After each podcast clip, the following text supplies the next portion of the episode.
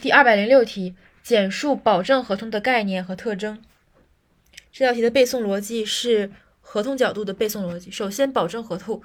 保证合同的概念是指为保障债权的实现，保证人和债权人约定，当债务人不履行到期债务或者发生当事人约定的情形时，保证人履行债务或者承担责任的合同。就首先目的是保证债权的实现，然后他们的当事人是保证人和债权人的约定，然后内容是当。两个情形：一、债务人不履行到期债务；二、发生当事人约定的情形，行为保证人履行债务或者承担责任的合同。它总共有总共有三个特征：第一是从属性，因为保证合同是主债权债务合同的从合同，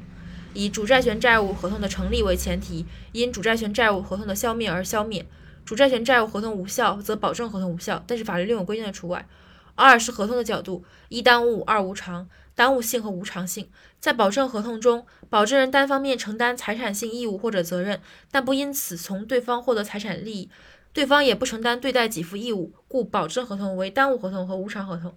三是相对独立性，虽然从属，但是还是独立于主债权债务合同的单独合同，有自己独立的成立要件和生效要件、变更以及消灭的原因。